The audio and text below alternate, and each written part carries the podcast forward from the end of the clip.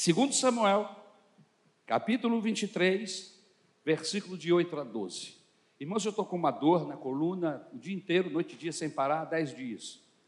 E me sentei algumas vezes na hora do louvor, mas é por causa da dor. Mas agora eu estou bem, é porque eu fui não ouvir pregar, eu fico cheio de adrenalina, graça de Deus, e aí, aleluia, nesse momento eu estou sem dor.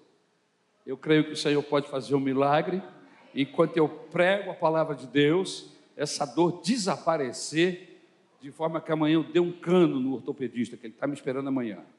Aleluia. Em nome de Jesus. Todos acharam? Samar, o herói de Deus. É sobre esse abençoado que nós vamos falar. Samar, o herói de Deus. Segundo Samuel 23, de 8 a 12. Estes são os nomes dos principais guerreiros de Davi: Jabezão, um Tacmonita, chefe dos três guerreiros principais. Numa ocasião, com uma lança, enfrentou 800 homens numa mesma batalha e os matou. Depois dele, Eleazar, filho de Oitá, Dodô. Ele era um dos três principais guerreiros e esteve com Davi quando os filisteus se reuniram em paz da mim para a batalha. Os israelitas recuaram, mas ele manteve a sua posição e feriu os filisteus até sua mão ficar dormente e grudar na espada. E o Senhor concedeu uma grande vitória naquele dia. E o exército voltou para onde Eliasar estava, mas somente para saquear os mortos. Depois dele, Samar, filho de Agé, de Ará. Os filisteus reuniram-se em Lei, onde havia uma plantação de lentilha. O exército de Israel fugiu dos filisteus, mas Samar tomou posição no meio da plantação, defendeu-a e derrotou os filisteus, e o Senhor concedeu-lhe uma grande vitória. Aleluia! Obrigado, Jesus, pela tua palavra, por esses homens que tu colocaste aqui para abençoar a nossa vida, para nos entusiasmar, para nos provar que, mesmo sozinhos, sem exército, quando tu estás conosco, somos vitoriosos em nossas batalhas. Obrigado, Jesus, pela tua palavra. Amém. Quando você lê a Bíblia, você percebe inúmeros personagens. Personagens bíblicos que são mais famosos que outros, citados em mensagens. Com certeza há personagens aqui que você nunca ouviu uma mensagem sobre, sobre esse dito cujo. Eu tenho uma pasta aqui dentro do meu tablet com, com várias mensagens, e o, o título da pasta é personagens desconhecidos, personagens que não aparecem. Eles, eles aparecem em um determinado momento e desaparecem, depois ninguém mais fala no nome deles, mas eles ficaram ali, marcados. Existem dezenas deles em toda a Bíblia Sagrada. E quando eu passei por essa leitura, eu fiquei entusiasmado com esses valentes de Davi.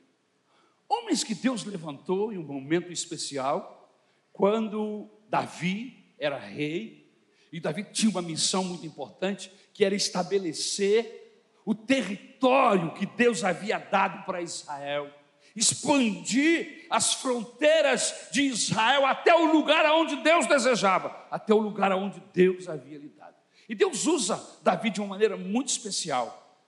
E quando Deus levanta homens especiais, para estar à frente do seu povo, ele levanta também soldados, guerreiros, indivíduos para estar junto, para que junto com Davi possam alcançar a vitória em nome do nosso Deus.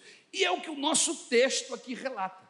Pessoas que em algum momento desta história foram terrivelmente abençoados por Deus.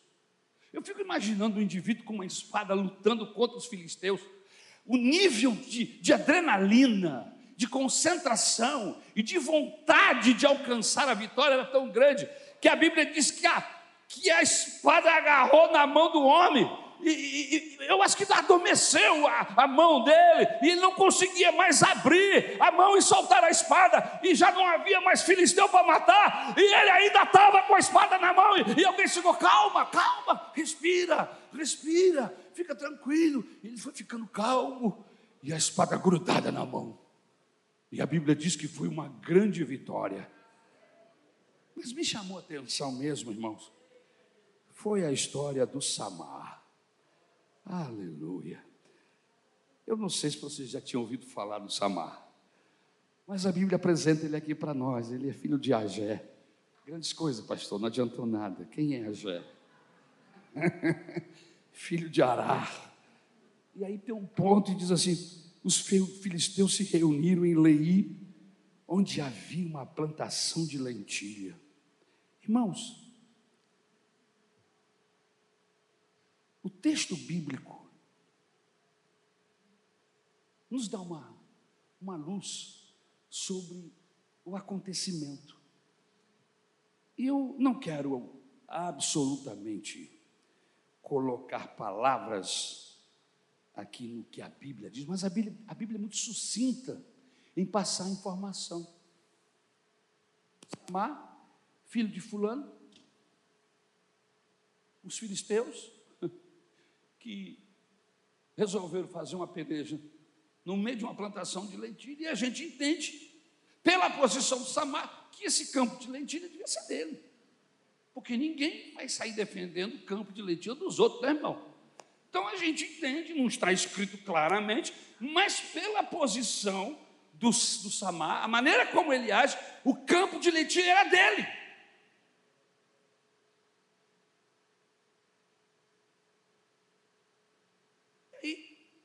esse personagem que não é famoso. Né? Quem sabe você nunca tinha ouvido falar de Samar. Você já tinha ouvido falar de Davi, de Abraão, de Moisés, de José, de Pedro, de Paulo, de Maria. Que mulher maravilhosa, Maria! São personagens que quando a gente lê sobre eles, nós, nosso coração pulsa, nos emociona, e a gente fica assim, com a vontade de que Deus nos use como usou esses homens.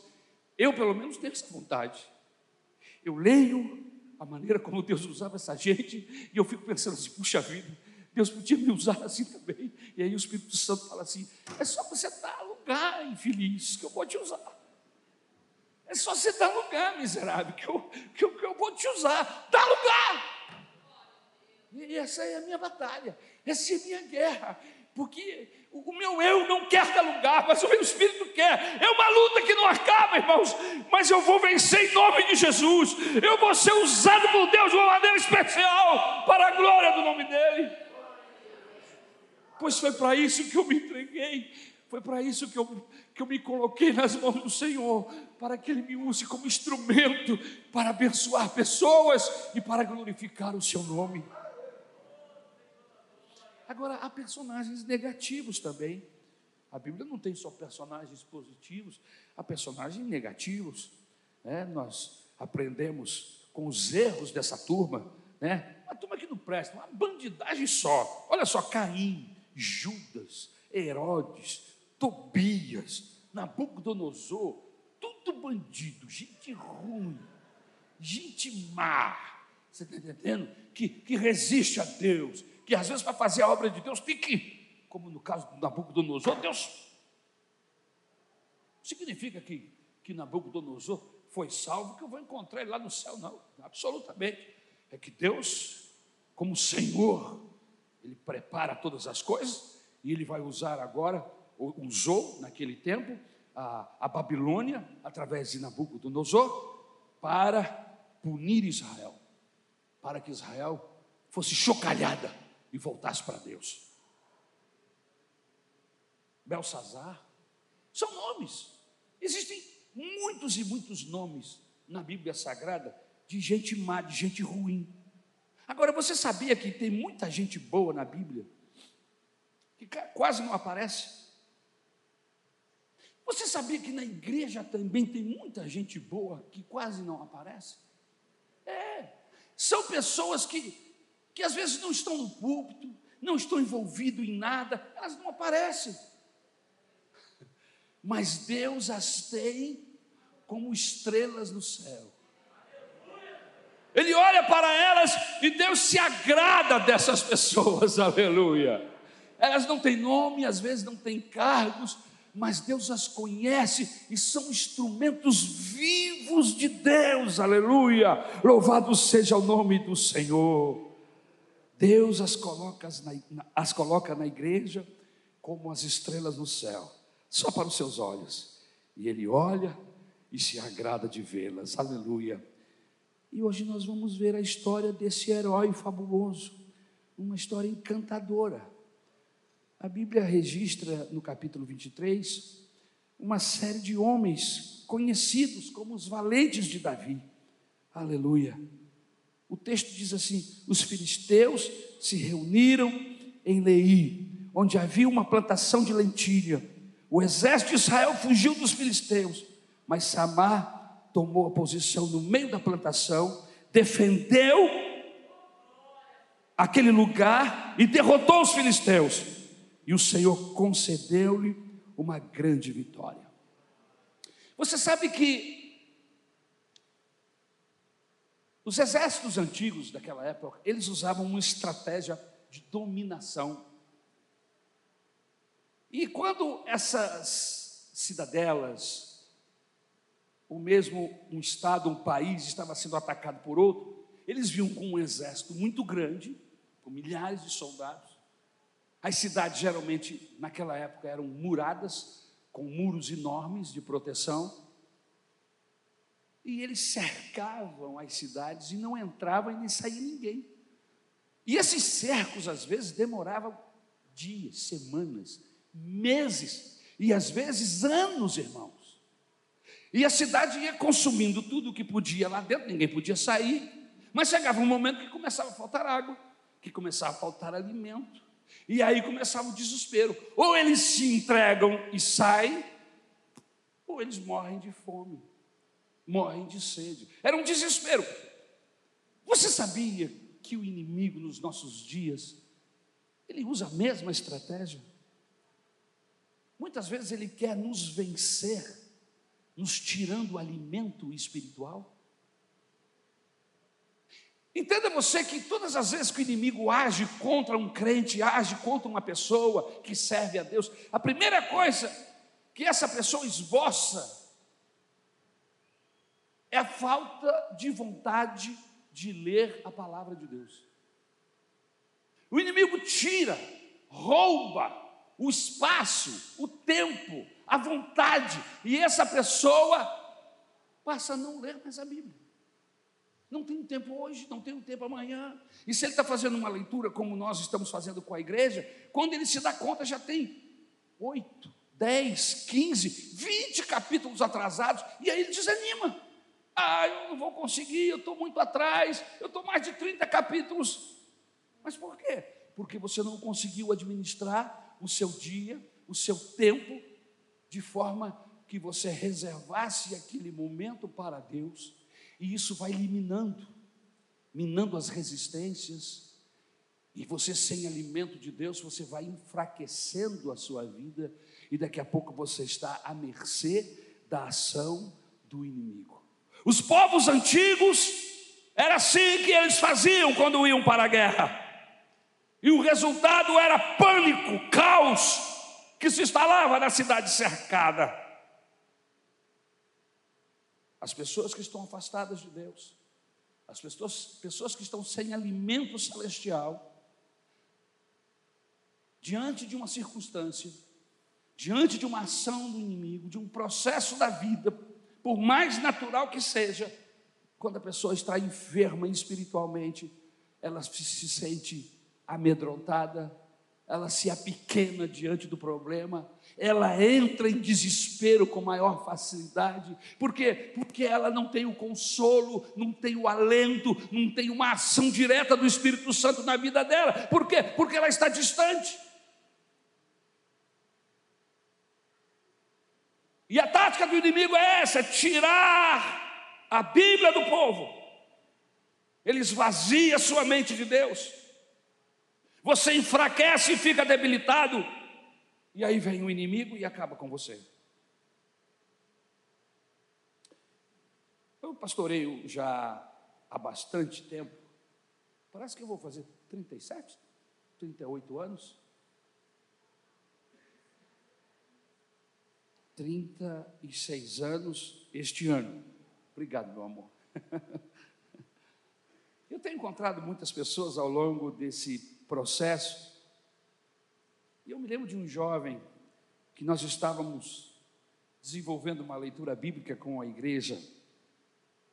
E ele fazia parte do grupo de louvor. Eu estava desafiando todos, todo mundo. Vamos ler a Bíblia, vamos ler a palavra de Deus. E aí eu olhei para ele assim e falei: E você? Você já começou? Já está lendo a Bíblia? Aí ele olhou para mim e falou assim: Pastor, eu, eu sou músico. Eu falei assim: E daí? Quer dizer que músico não precisa ler a Bíblia? Quer dizer que porque faz parte do louvor não precisa ler a Bíblia? Não, eu, sou, eu toco instrumento, eu sou baterista, eu sou guitarrista. Eu não falei nada, eu ri para ele no final do conto. Eu falei, vem cá, meu filho, que negócio é esse? Quem foi que te disse que porque você é músico você não precisa ler a Bíblia? Porque você é músico e porque você toca na casa do Senhor, você precisa sim de comunhão com Deus. Como você vai ministrar para a igreja algo que você não tem? Não, pastor, mas eu só toco. Ah, é assim? É só mecanicamente? Pega um instrumento e dedilha algum louvor, alguma música e pronto. Em contrapartida, eu vejo tanta gente adorando a Deus, está batendo a bateria, está com o olho fechado, adorando a Deus enquanto está tocando a sua bateria, enquanto está no seu contrabaixo, na sua guitarra, no teclado, enquanto está cantando, ele não está apenas tocando mecanicamente alguma melodia, não, ele está adorando a Deus com o seu instrumento, bendito seja o nome do Senhor.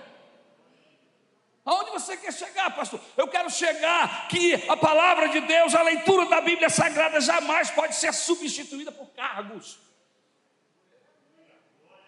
Não é porque você tem um cargo na igreja que agora você não vai mais ter um tempo com Deus.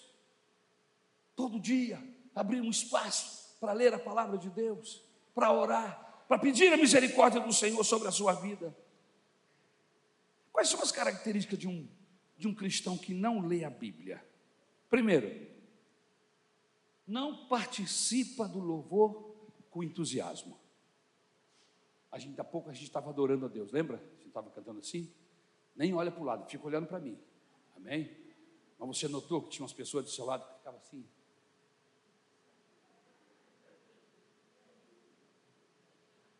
Parece boneco de Olinda. Não tem expressão. Veio para a igreja, mas não tem entusiasmo, não tem alegria no coração. É só um processo religioso. Característica de cristãos que não leem a Bíblia, não participam do louvor com entusiasmo. Em uma discussão, em um momento de pregação do Evangelho, não tem argumento bíblico em sua vida, são crentes rasos porque não leem a Bíblia, a sua fé não é edificada, a sua fé não é acrescida, ele não lê a Bíblia. A Bíblia diz que a fé vem pelo ouvir e ouvir a palavra de Deus. Por isso que eu leio a Bíblia em voz alta. Eu leio, eu leio. Eu então coloco para o, o leitor automático e eu fico repetindo junto com ele, porque a Bíblia diz que é abençoado. É abençoado aquele que lê e bem-aventurado é aquele que ouve a palavra de Deus. A vida dessa pessoa está em um declínio espiritual. Essa pessoa perde o sabor, o paladar pelas coisas de Deus. E por último, a sede pela própria palavra de Deus. A palavra de Deus diz em Colossenses capítulo 3, o apóstolo Paulo diz assim: que a palavra de Deus habite em vós abundantemente.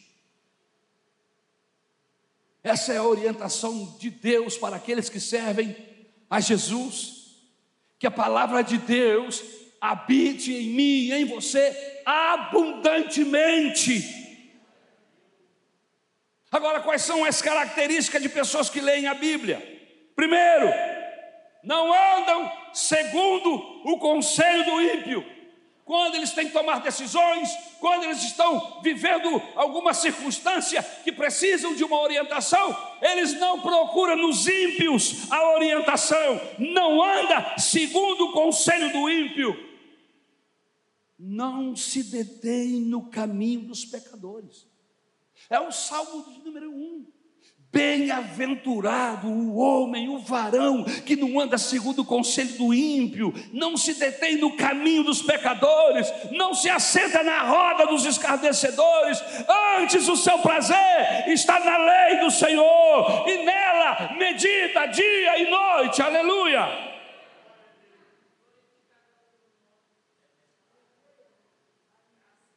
O salmo de número 84, o salmista cheio, inspirado por Deus, ele diz: Quão amáveis são os teus tabernáculos. Uma pessoa que tem intimidade, que tem relacionamento com Deus, a sua vida é uma adoração constante. Louvado seja o nome do Senhor. Ele medita na palavra de Deus. Ele não vem cumprir um processo religioso. Ele tem prazer, ele tem alegria. O Salmo de número 119 diz assim: A tua palavra é lâmpada para os meus pés e luz para os meus caminhos. Qual é o assunto que está no centro da sua conversa? Quando você se reúne para conversar, seja na sua casa, seja em um grupo de WhatsApp, seja em qualquer dia ou situação, qual é o assunto principal da sua conversa? Facebook? Política, futebol, carros. Irmãos, nós precisamos voltar às raízes. Voltar às raízes significa esperar o avivamento de Deus pela Bíblia, pela palavra de Deus. Enquanto não houver uma decisão de cada um de nós, de buscarmos este avivamento através da Bíblia, da leitura e do cumprimento da Sua palavra, irmãos, esse avivamento não virá. Avivamento é resultado de uma decisão de abrir maior espaço para Deus, abrir maior espaço para a Sua palavra. Louvado seja o nome do Senhor.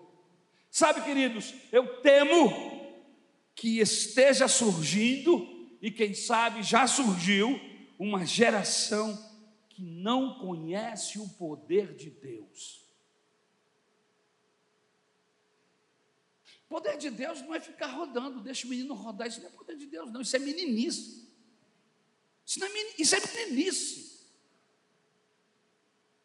Isso é pentecostalismo segundo a ideia neo. Pentecostal raiz. Não faz isso não, irmão. Eu sou pentecostal raiz. Eu nasci na década de 60. Tive a graça e a oportunidade de, Deus, de ver derramamentos de Deus. E quando uma pessoa caía no chão, debaixo do poder de Deus, a vida dela era transformada. Ninguém ficava caindo dentro da igreja por cair, não se caía, a gente orava, repreendia Satanás e a pessoa levantava, transformado. Tive a oportunidade de ver muitos movimentos de derramamento de Deus na década de 60, ainda quando eu era um infante, na década de 70, 80, 90. Período de grande avivamento no Brasil. E gente cheia do Espírito Santo ficava rodando, não, irmão, esse negócio deixa o menino rodar. Gente cheia do Espírito Santo ia para a praça pregar o Evangelho. Gente cheia do Espírito Santo ia para a zona de baixo meretriz pregar Evangelho para as prostitutas. Gente cheia do Espírito Santo ia para o presídio lá na Papuda, em Brasília, dezenas de jovens apaixonados por Jesus, pregando o Evangelho para preso, levando o Evangelho para as pessoas que estavam na torre de televisão. Havia um, um shopping, e ainda há esse shopping em Brasília, um shopping, é, eu acho que era Venâncio 2000, se eu não estou enganado, o nome do shopping. Conic, obrigado. Todos os sábados à noite, sextas-feiras, se reunia ali uma quantidade de pessoas envolvidas com homossexualismo, prostituição. Nós juntávamos 15, 20 jovens, 18, 17, 18, 20 anos, comprometidos com a causa do Evangelho, orava, jejuava, e nós saímos da igreja depois de um período de oração, às 22 horas, e íamos lá para dentro, lá para dentro do processo de perdição, com um violão, sentávamos em uma mesa começávamos a tocar hinos da harpa cristã. Foi na cruz, foi na cruz, onde um dia eu vi meus pecados castigados em Jesus, e daqui a pouquinho chega um, chega outro, e as pessoas iam chegando, pessoas vestidas, travestidas, pintadas, homens que pareciam mulheres e mulheres que pareciam homens, iam chegando e todos chorando e começavam a dizer: Olha, eu era crente, a, a, minha mãe era dessa igreja, a minha avó era dessa igreja, e nós orávamos e elas eram convertidas e transformadas pelo poder do Evangelho. Irmão, isso é ser cheio do Espírito Santo, não é ficar rodando. Arrumar o que fazer,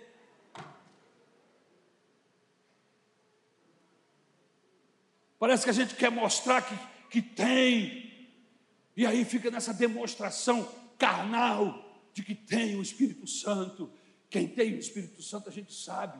Não precisa faixa, não precisa camisa escrita. Eu tenho o Espírito Santo. É só você chegar. É que nem gente educada. Quando você chega perto de uma pessoa educada, você sabe que ele é educado. Você não precisa, ele não precisa anunciar. Olha, eu sou muito educado. Não. Quando você o cumprimenta, ele olha para você você disse assim: esse homem é educado, essa moça, que moça educada. Que, sabe por quê? Porque é algo que está aqui dentro, inerente. Você está entendendo? Aleluia. Quem tem o Espírito Santo não precisa sair falando que tem. O diabo sabe, você sabe que você tem. Deus sabe que você tem. E quando você sai para evangelizar, o inimigo sabe que você tem. As pessoas que passarem pelo seu caminho saberão que você é cheio de Deus.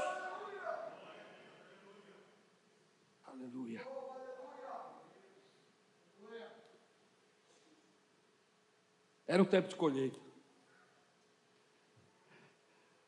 Samar reuniu seus amigos para a colheita de lentilhas. Eu já tive oportunidade de participar de festas assim, onde as pessoas estavam comemorando culto de ação de graça, porque Deus havia abençoado. Você já, já passou assim? Você já frequentou a casa de alguém que estava grato a Deus e oferece um culto, chama aquele mundo de gente para a casa dele e faz um festão na casa de irmãos. Eu estou grato a Deus, porque Ele fez um milagre. Irmãos, eu já frequentei muitas reuniões assim. Saudosa lembrança. Foi isso que o Samar fez. A colheita tinha sido uma bênção. Ele estava tão feliz, ele, ele fez uma festa, irmão. Aleluia. Uma festa de celebração ao Senhor pela bênção da colheita. Como é que é isso, Samar? O Eterno nos abençoou. Eu semeei e Ele fez brotar 30 por 100, 60 por 100 e 100 por 100. Foi uma bênção a colheita. O Eterno me abençoou, me ajudou. O suor do meu rosto foi recompensado. É tão bom, irmãos, quando a gente trabalha o mês todo e o dinheiro vem para a nossa mão e a gente é grato a Deus.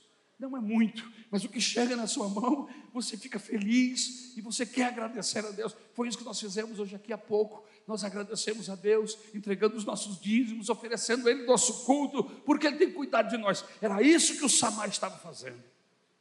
Mas eu penso também que o Samar estava fazendo planos. como todos nós fazemos. Imagine uma colheita como aquela, abençoada. Ele começou a sonhar. Eu vou pegar uma parte dessa, do dinheiro que eu ganhar com essa colheita e eu vou, eu vou pegar uma parte, vou guardar como semente, né? A outra parte eu vou me alimentar e vou alimentar outras pessoas. A terceira parte eu vou vender. E com isso gerar condição para a minha sobrevivência e a sobrevivência da minha família. Mas aí, de repente, alguém veio correndo e avisou: Samar, nós vimos um, um, grupo dos exércitos dos filisteus, eles estão, eles estão entrando pela, pelo campo da sua colheita, e eles estão com o olho grande na sua colheita, eles querem roubar aquilo que Deus lhe deu, eles querem tirar aquilo que Deus lhe deu.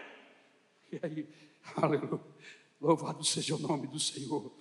O filisteu aqui, irmãos, ele representa o inimigo que quer destruir a bênção de Deus, que quer roubar aquilo que Deus nos deu através do nosso trabalho, do nosso suor. E aí acontece algo fenomenal. A Bíblia diz, nesses poucos, poucas palavras, nesse relato que temos aqui, que o exército de Israel já havia fugido. Samar estava só. Não havia como esperar a defesa do exército. O texto bíblico diz que quando os filisteus vieram, enfrentaram os exércitos de Israel e eles fugiram. E agora? Eles estavam com liberdade, eles iam invadir aquele campo de lentilhas que pertencia a Samar. E aí o que me chamou a atenção nesse texto é que Samar não se esconde dentro de casa. Ele pega a sua espada e vai para o meio do campo, irmãos com a espada na mão. e o texto diz assim: Mas Samar tomou posição no meio da plantação. Isso aqui me chamou a atenção. Samar não se esconde, Samar não corre. Essa lentilha é minha. Esse campo foi o Senhor que me deu. Aqui está o fruto do trabalho, da bênção do Senhor sobre a minha vida e a vida da minha família e filisteu nenhum vai tirar essas lentilhas da minha mão. E ele pega a espada e vai para o meio da plantação. E eu fico pensando assim, sabe, irmãos? Ele coloca um limite. Sabe aquele limite imaginário? Que a gente fica pensando assim: olha, se o filisteu passar daquela linha, eles vão conhecer o poder da espada de Samar. Ele estabeleceu um limite para a ação dos filisteus. E aí eu, eu peguei esse texto e comecei a tentar aplicar na minha vida. Nós somos atacados constantemente, não pelos filisteus, mas pelas tentações, pelo mundo, pelo próprio poder de Satanás. Será que nós não poderíamos fazer como fez Samar? Tomar posição? Não, porque às vezes eu olho alguns cristãos e eu penso que eles pensam que estão no jardim do Éden, que estão no paraíso. Pela estrada fora eu vou caminhar. Sabe, irmãos? Só mesmo Chapeuzinho Vermelho, aquela louca, que entra numa floresta onde tem um lobo e sai cantando como se nunca se não acontecesse nada, como se ela estivesse num parque de diversões. Uma louca de uma menina que ainda é desobediente, porque a mãe na história de menina não vai para a floresta, porque tem um lobo e a miserável vai para a floresta. E aí eu vejo alguns cristãos que são assim, que eles ficam meio que, sabe, com a síndrome do chapeuzinho vermelho. O lobo é mau. O lobo veio para matar, roubar e destruir. Ele quer acabar com você. A história do Chapeuzinho Vermelho é engraçadinha, mas ó, já acabou. E a gente já entendeu que aquela menina é desobediente. E desobediente entra pelo cano, e entrou mesmo. Mas você é uma pessoa de Deus. E o Espírito Santo te trouxe hoje aqui para te alertar. O inimigo está querendo roubar a tua bênção. O inimigo está querendo roubar a sua família. O alvo dele é destruir com a sua filha, com o seu filho, com o seu casamento. Se você não tomar posição, ele vai alcançar o seu intento. A Bíblia diz que Samar, quando viu os filisteus, ele tomou posição. Em outras palavras, ele diz: Pode vir quente, que eu estou fervendo. Você está entendendo, irmãos? Estamos em uma guerra. Não é brincadeira. Estamos em uma luta terrível. Se nós não atentarmos, não vigiarmos, seremos roubados de Deus. Seremos roubados das bênçãos do Senhor. Por falta de atenção. Samá tomou posição. O que, é que significa isso? Ele colocou limite para a ação dos filisteus. Qualquer filisteu que passar dessa linha, eu vou descer a espada. Você também coloca limites para o pecado na sua vida? Ou você é daqueles crentes que ouve piadas imorais e ri, fala palavrões e acha que isso é normal? Não, mas o que eu falo não é palavrão, conversa fiada, rapaz, isso sempre foi palavrão. Quando eu era pequeno que eu falava isso, que você disse que é palavrão, minha mãe me puxava a orelha e dizia assim, menino miserável, isso é palavrão, onde foi que você aprendeu isso? Porque eu nunca ouvi minha mãe nem meu pai falar palavrões. E se eu falava alguma coisa que não estava no contexto, a minha orelha e a vara comia. Que conversa é essa? Onde você aprendeu isso? Vai lavar essa boca com sabão, miserável. Agora crente, vira e mexe, não respeita nem o pastor. Vira e mexe, tem um, um infeliz falando uma palavra feia do meu lado, eu olho para a cara dele assim e falo, rapaz, o que, que é isso? Que linguajar é esse? Não é linguajar de crente. Não é linguajar de gente que anda com Deus, aleluia. Fala palavrões, mente que nem sente. Mentiroso. Cuidado com a mentira. Uma hora dessa você vai lidar com o pai dela. Cuidado. Se anda muito com a filha dele, uma hora dessa ele vai se apresentar a você. Porque o pai da mentira é Satanás. É isso que a Bíblia diz. Pastor, a minha mente constantemente está sendo atacada por pensamentos impuros. O que eu faço? Eu também. Constantemente. Às vezes eu estou envolvido em um processo e de repente eu sou atacado por um pensamento nojento. E aí o que, que eu faço? Dou linha na pipa? Fico imaginando, deixando o pensamento dominar o meu ser. Não, eu corto no nome, no sangue de Jesus. Eu não posso impedir que um pássaro suje a minha cabeça, mas ele não vai fazer ninho nela, não. Eu repreendo o pensamento em nome de Jesus. Não foram poucas as vezes que eu comecei a cantar, pelo sangue, pelo sangue sangue, somos redimidos, sim, pelo sangue carmesim, do nada. E a pessoa olha para mim e diz: o que, é que foi? É ataque do inimigo, estou resistindo. Aleluia. Não dê vazão a esse pensamento. Clame pelo poder do sangue de Jesus. Comece a cantar um hino de adoração, que esse pensamento vai embora. Tem umas musiquinhas, pastor, que às vezes entram na nossa cabeça. Eu não ando ouvindo rádio, mas eu, eu ouço às vezes obrigado. Eu me lembro que eu morava num, num apartamento, em um determinado lugar aqui, que eu vou omitir o, nome, e, e, mas tinha um boteco na frente assim, e nessa época fazia sucesso uma música chamada Adocica.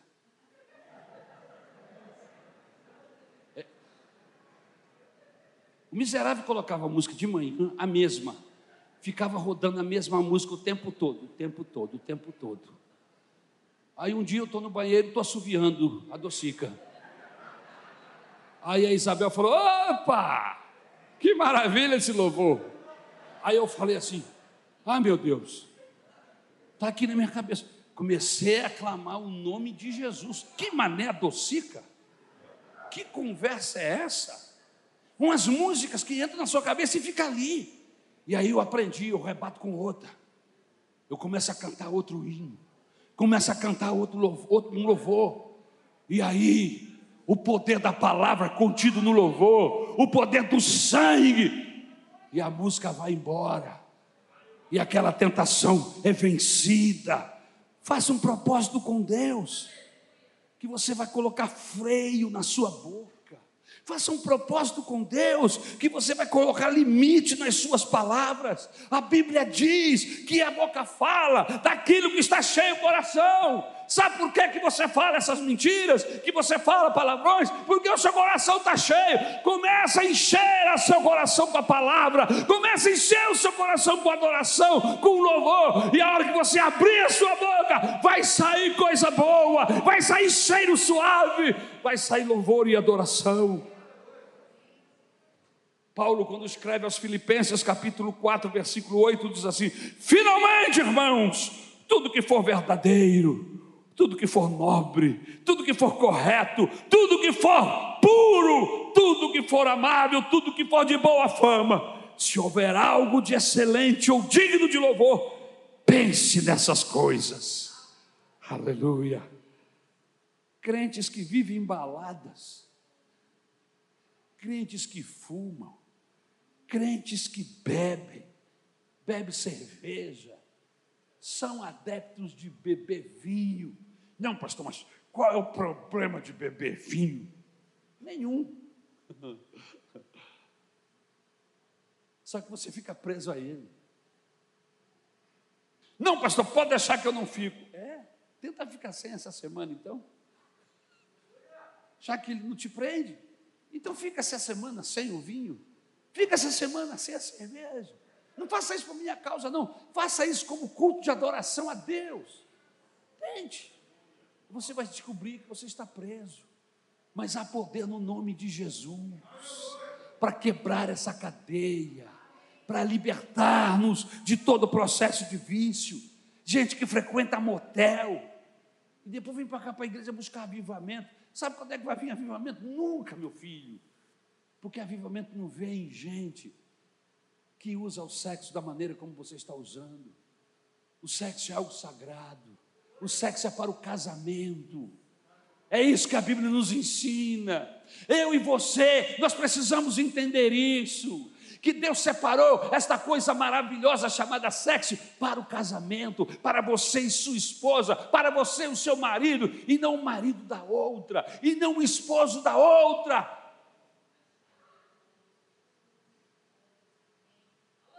As igrejas de Jesus precisam colocar um limite para o pecado. Mentiras, fofocas, invejas, adultérios, murmurações. Coloque limite no seu namoro. Que negócio é esse de namoro? Você passando a mão na namorada toda. Que conversa é essa? Isso de namoro de crente, meu filho? Isso é namoro de ímpio. Namoro de crente tem respeito. Como é que você fez, pastor? Eu fugia, corria. Pedia misericórdia a Deus. Primeiro eu gostava de Isabel, é bonita que só a primavera. A coisa que eu mais queria é agarrar ela. Mas aí, nesse dia que eu estava com muita vontade de agarrar ela, eu não ia lá. A Bíblia não diz para me enfrentar, a Bíblia diz foge. Foge. É o único momento que a Bíblia diz para você fugir. O resto ela diz, fica firme. Mas nesse caso aí, ela diz, foge. Não dá uma de macho, não, foge. Ah, não vou aí hoje, não. Ah, quer que é, não estou muito bem, não. Estava bem demais.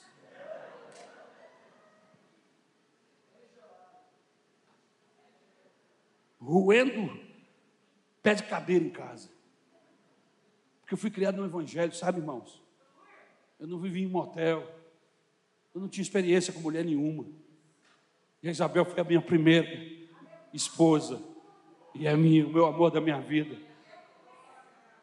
E eu não queria fazer isso só por mim, não, sabe, irmão? Eu queria respeitá-la, porque ele é uma serva de Deus. E quando o fogo pega de lá e o fogo pega daqui, como é que vai ser? Por isso que eu tomei algumas atitudes que algumas pessoas às vezes não entendiam. No meu período de namoro, raríssimas vezes eu sentava perto da Isabel. Primeiro que não dava, eu estava sempre no púlpito, eu estava sempre envolvido com, com culto, dirigindo culto, envolvido com, com atividades da reunião da, de louvor a Deus. Eu, eu não me lembro de uma vez ter sentado com você, do seu lado, no culto. Eu não fiquei menos apaixonado por isso, meus irmãos. Mas esse negócio de ficar junto, roçando, você está entendendo? E passa a perna aqui, e passa a mão ali. Meu filho, Vai, brincadeira não. Não tem jeito. Vai dar errado. Se não der, tem alguma coisa errada com você. A gente vai ter que orar. Estou certo ou não estou, Jô? Não é, pastor? O cara fica muito colado e beija e abraça. E não acontece nada. Tem que orar, meu irmão. Porque o normal é para acontecer. E porque eu sei disso, a gente foge a gente faz um namoro bíblico, e a gente guarda as carícias e tudo mais para a lua de mel. Eu tenho uma vida toda para viver com ela, e eu não vou estragar tudo dois meses, três meses, um ano antes. Sabe, irmãos, isso é sabedoria de Deus. E eu só consegui vencer por causa da misericórdia de Deus. Que se dependesse de mim, meu irmão, eu tinha sido um horror. Eu tinha sido um escândalo mas o Senhor teve misericórdia. E os pastores me deram os conselhos bons, e eu obedeci, aleluia. E a minha mãe me deu alguns conselhos bons, e eu obedeci, aleluia. E eu consegui e quando eu me casei, na minha primeira noite, eu me ajoelhei com a minha esposa e disse: Senhor, me ajuda a fazer a Isabel feliz, aleluia. E eu vou completar 37 anos de casado, e a sua graça, a sua misericórdia, aleluia, tem estado sobre a minha vida e a vida dela. E não é porque eu sou bom, é porque Deus é bom, aleluia. Sabá colocou limite, Sabá pegou a espada e delimitou. Filisteu não passa daqui. Aleluia. Samar limitou o espaço e começou a lutar. Porque não é só limitar. Os filisteus vieram contra ele. E ele começou a lutar. Aleluia. Irmãos, a vida do crente é uma luta para não se deixar dominar pelo pecado, pelas tentações. Aleluia. Eu luto o tempo todo ainda hoje eu oro pedindo misericórdia a Deus, Senhor, põe um guarda na minha boca, guarda-me de pecar contra a minha esposa, contra a minha, minha família, guarda-me de pecar contra a igreja, guarda-me de pecar contra os pastores, contra os irmãos, e a minha oração, irmãos, aleluia. E você está conseguindo, pastor? O Senhor tem, está me sustentando. O braço dele está sobre a minha vida. Eu estou de pé porque ele está me segurando. E se ele está me segurando, ele vai segurar você, porque eu não sou melhor do que você. Aleluia. Oh, aleluia. Samar está lutando sozinho. Ninguém vem ajudar. Ele tem um exército, mas o exército foi embora, fugiu. Finalmente, depois de lutar, ele vence. Ele vence a luta. Tem filisteu caído para tudo quanto é lado. Ele está todo sujo de sangue, está com a espada na mão.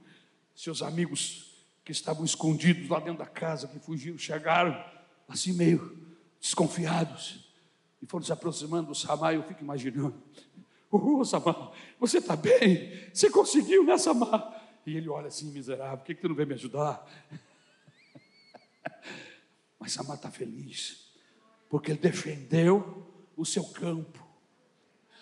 Nós estamos precisando que Deus levante homens aqui, mulheres, que tenham esse mesmo espírito de Samar.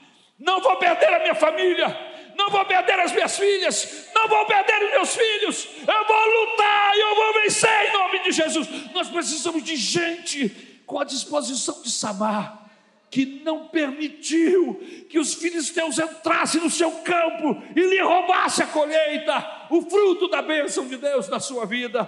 Aleluia. Irmãos, o feito de Samar foi de uma tal notoriedade que o rei ficou sabendo. Como é que você sabe que o rei ficou sabendo? Porque o rei denomina Samar como um dos seus valentes. E para ele denominar Samar como um dos seus valentes, ele ficou sabendo da história. Alguém foi lá e contou: Davi, você já ouviu falar em, um tal de Samar. Não, quem é? Que homem valente! Contaram a história para Davi. O coração de Davi ficou inflamado, porque ele lembrou-se que também ele foi usado por Deus para libertar Israel da tirania dos filisteus.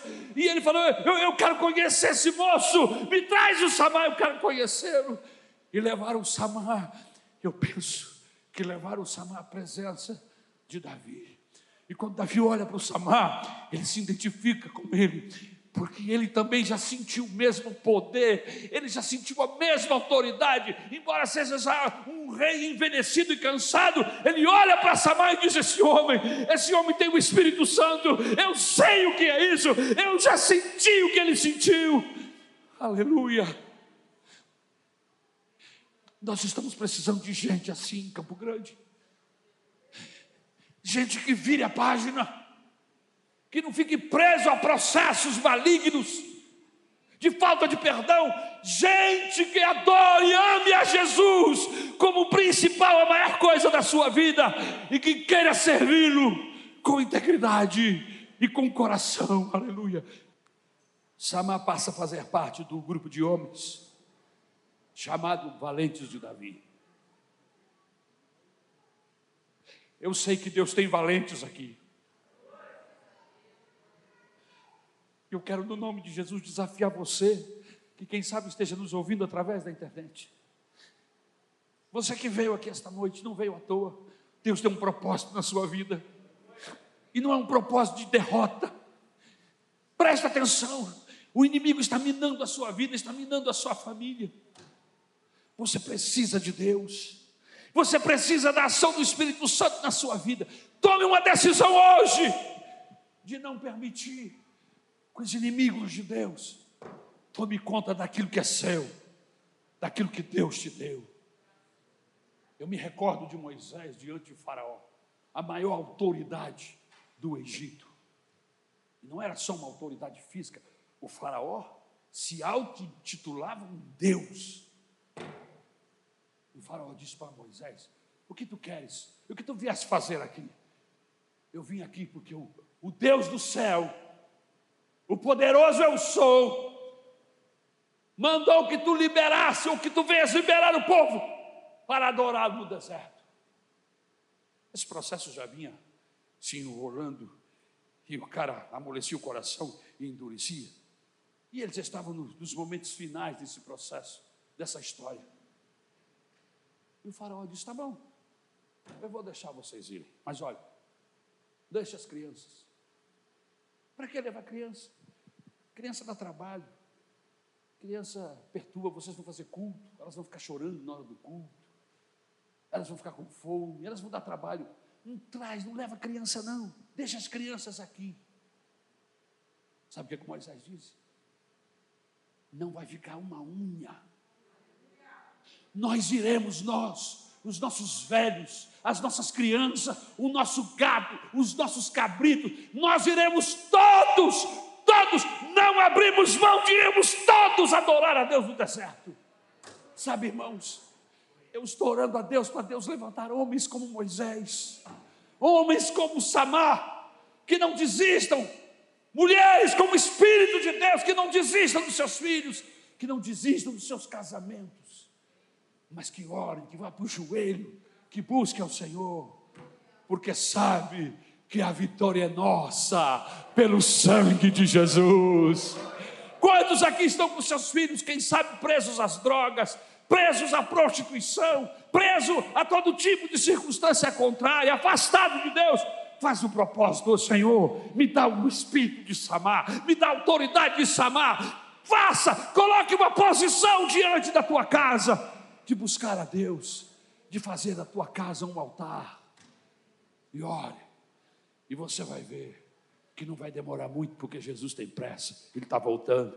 Você vai ver seu marido convertido, você vai ver seus filhos convertidos, você vai ver sua nora, a sua sogra, ah, você vai ver os processos familiares da sua casa acontecerem de forma abençoadora, porque Deus vai responder você e você vai poder cantar o, o cântico da vitória. Amém? Eu quero orar por você esta noite. vou pedir ao pastor querido que venha até aqui, por favor, orar juntamente com a igreja. Estende a sua mão para cá. Senhor, meu Deus e meu Pai, Tu conheces as nossas vidas, Senhor. Tu sabes das nossas limitações, das nossas fraquezas, das nossas falhas, mas o Senhor é aquele que tem nos dado bênçãos, Senhor, celestiais sem medidas. Mas com o passar do tempo, Senhor, algumas coisas vão se perdendo, sem que a gente perceba que o inimigo ele vai ganhando território, ele vai invadindo, ele vai entrando, e nós muitas vezes vamos dando essa legalidade, sem perceber. Deixemos com que algumas coisas entrem no nosso coração, Senhor, e elas vão deixando com que a nossa vida fique enferma, espiritualmente, a nossa vida conjugal, profissional, espiritual. E aí, Senhor, quando nós percebemos, estamos como Samar no meio do campo, num território que já foi do nosso domínio. Então, Senhor, nós precisamos tomar uma posição para que esse quadro seja totalmente transformado pelo poder que é no nome do Senhor Jesus. Senhor, essa é a noite de um novo posicionamento na área da nossa vida, aonde o Teu Espírito Santo falou com cada um de nós aqui nessa noite. Nós já entendemos, nós já percebemos, nós somos inteligentes porque o Senhor nos deu uma mente com essa capacidade de entender as coisas. E quando o Teu Espírito Santo fala conosco, Amém, nós precisamos obedecer nós. Amém, Jesus. No nome do Senhor Jesus. Levanta, Senhor, no meio da tua igreja, pessoas cheias do teu Espírito Santo, aleluia. Espíritos de coragem, aleluia. de intrepidez, aleluia, que venha lutar e não desistir, e aonde colocar a planta dos seus pés, que sejamos uma bênção para a glória do teu santo nome. Ajuda-nos, Senhor. Amém. Nós te pedimos isso no nome do Senhor Jesus.